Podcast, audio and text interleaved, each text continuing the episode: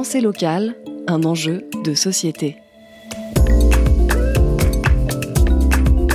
Une émission des radios associatives des Pays de la Loire. Rhiannon, bonjour. Bonjour. Depuis quelques années déjà, vous êtes installée ici à Châtillon-sur-Colmont pour faire pousser des fleurs. Qu'est-ce qui vous a motivé J'ai toujours adoré les fleurs. Et je voulais offrir aux gens euh, des fleurs locales. Oui, parce que j'ai appris en regardant votre site que 80% des fleurs vendues en France sont importées. Oui, c'est vrai. Et avant, euh, dans les années 50, c'était plutôt l'inverse.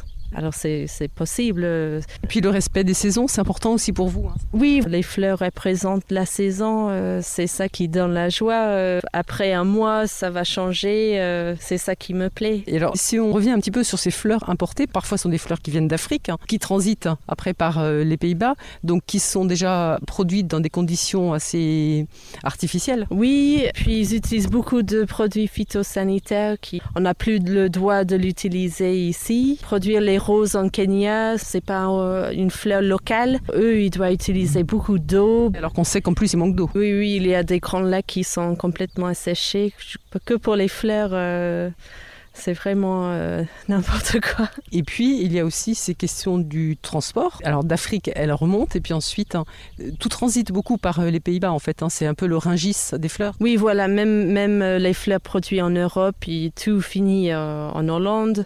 Alors des fois, il y a un producteur euh, près d'une fleuriste, mais ça doit passer par l'Hollande, euh, puis après ça revient, ça fait plein, plein de kilomètres. Ils sont euh, dans des camions frigorifiques. Beaucoup de fleurs sont trempées dans des fongicides parce qu'ils passent peut-être une semaine dans un camion frigorifique. Maintenant qu'on a dit comment étaient les fleurs que souvent on achète, hein, on va dire comment sont les fleurs que vous, vous produisez ici et on va bien comprendre pourquoi on avait envie de faire euh, une émission euh, sur euh, la tige locale, votre petite entreprise de production de fleurs. Donc quand on arrive dans le jardin, ça fait un jardin familial hein, déjà. On est dans un très petite échelle. Euh, puis nous, on a beaucoup de choix sur euh, ce qu'on peut faire pousser. Les, grands producteurs euh, mer ils n'ont pas grand choix. Ils doivent, ils doivent faire des fleurs qui sont très euh, costauds, qui vont pas être abîmés par tout le transport, qui peut durer plusieurs semaines. Nous, on, coupe et puis on les vend le lendemain. On a le choix de fleurs qui sont beaucoup plus fragiles qui pour moi euh, dans la beauté dans un bouquet. Des fois je vois des fleurs, on ne sait pas trop si c'est du plastique ou pas. C'est pas ce que j'aime chez les fleurs. On est euh, fin mars, vous avez des jonquilles, des narcisses, des redoncules, euh, des tulipes, des anémones, des leucodium. C'est vraiment le début de saison. La plupart c'est sous serre. Alors on peut aller voir ces serres Oui, oui, oui. oui. Pensée locale, un enjeu de société. Ici, c'est une serre, euh, on ne peut plus naturelle. Hein. Oui, oui, oui. Il n'y a pas de lampe horticole. Ou, oui, c'est pas, c'est pas chauffé du tout. Euh.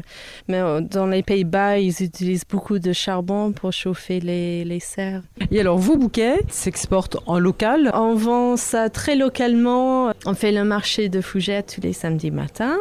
Les gens viennent chercher le bouquet. On fait des, des livraisons le vendredi en Mayenne. Est-ce que ça a été compliqué d'habituer les gens alors au local et puis au fait qu'il fallait respecter les saisons, qu'il n'y aurait pas forcément, euh, je sais pas, de roses pour la Saint-Valentin par exemple? Pas du tout. Les gens comprennent vraiment le concept. Chaque semaine, on, sait que nos bouquets seront frais, parfumés, ça sera beau euh, et c'est le but. On a des clients très fidèles qui sont avec nous depuis le début. Et c'est un modèle économique qui fonctionne? Oui, alors là on est dans le cinquième année. C'est dès le troisième année qu'on a vraiment dit euh, ça marche bien et mon mari a arrêté de travailler pour, euh, pour m'aider.